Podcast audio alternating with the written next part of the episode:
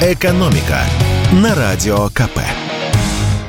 Здравствуйте, дорогие радиослушатели! В эфире наш ежедневный обзор самых важных экономических новостей. И сегодня мы поговорим о наболевшем, о ценах на бензин.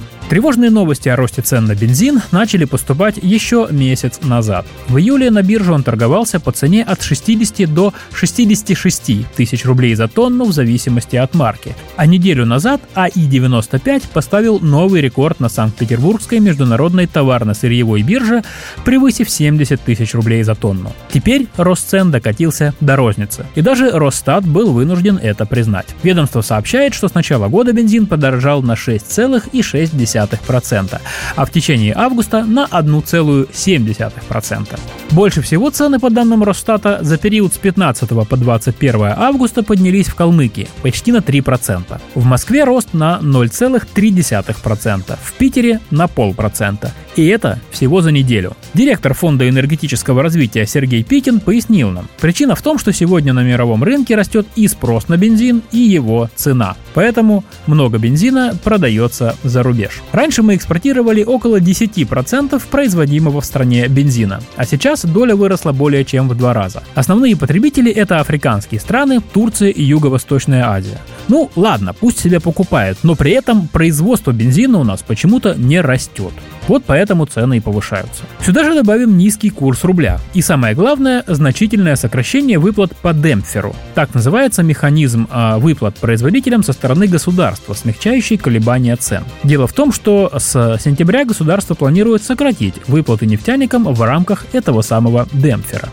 Этими выплатами правительство регулирует цены на бензин, чтобы они не повышались на заправках. Еще одну причину роста цен на бензин назвал профессор Высшей школы экономики Евгений Коган. По его его словам, одна из дополнительных причин подорожания – это рост затрат производителей, которые работают на импортном оборудовании. Ведь его обслуживание при нынешнем курсе рубля встает в копеечку. Ну и, конечно, играет роль общая инфляция. Сейчас она чуть меньше 5%, а погода ожидается не меньше 6,5%. Так что рост цен на бензин оправдан. И, кстати, если мы пересчитаем стоимость нашего бензина в долларах на начало года и сейчас, то поймем, что он вообще подешевел, что, конечно же, не сильно радует. Доллар долларом, а в рублях цены растут.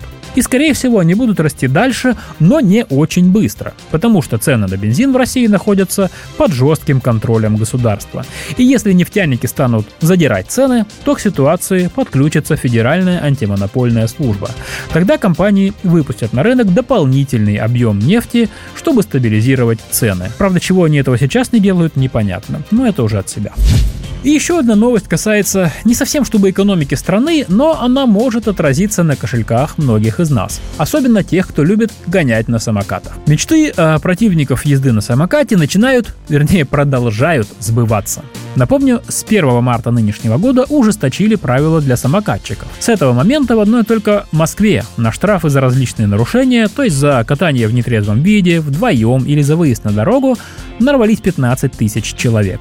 А вот штрафов за еду в зоне действия запрещающего знака, который появился в правилах тоже с 1 марта, пока выписано не было. Выглядит этот знак как перечеркнутый самокатчик и обозначает те зоны, куда на самокате заезжать нельзя. И вот это случилось 23 августа. Первопроходцами стали двое туристов в Кисловодске. Каждого из них за проезд под запрещающий знак штрафанули на 800 рублей. К слову, Кисловодск в этом плане э, стоит отдельно. В Кисловодске как нигде знают об опасности этого новомодного средства передвижения. Предыдущий мэр города Александр Курбатов покинул свой пост как раз из-за падения самоката. Это случилось в 2021 году. После страшной аварии в июле того года он впал в кому и долго лежал в московской больнице. Лишь в январе 2022 года Курбатов вернулся в родной регион, чтобы продолжить реабилитацию.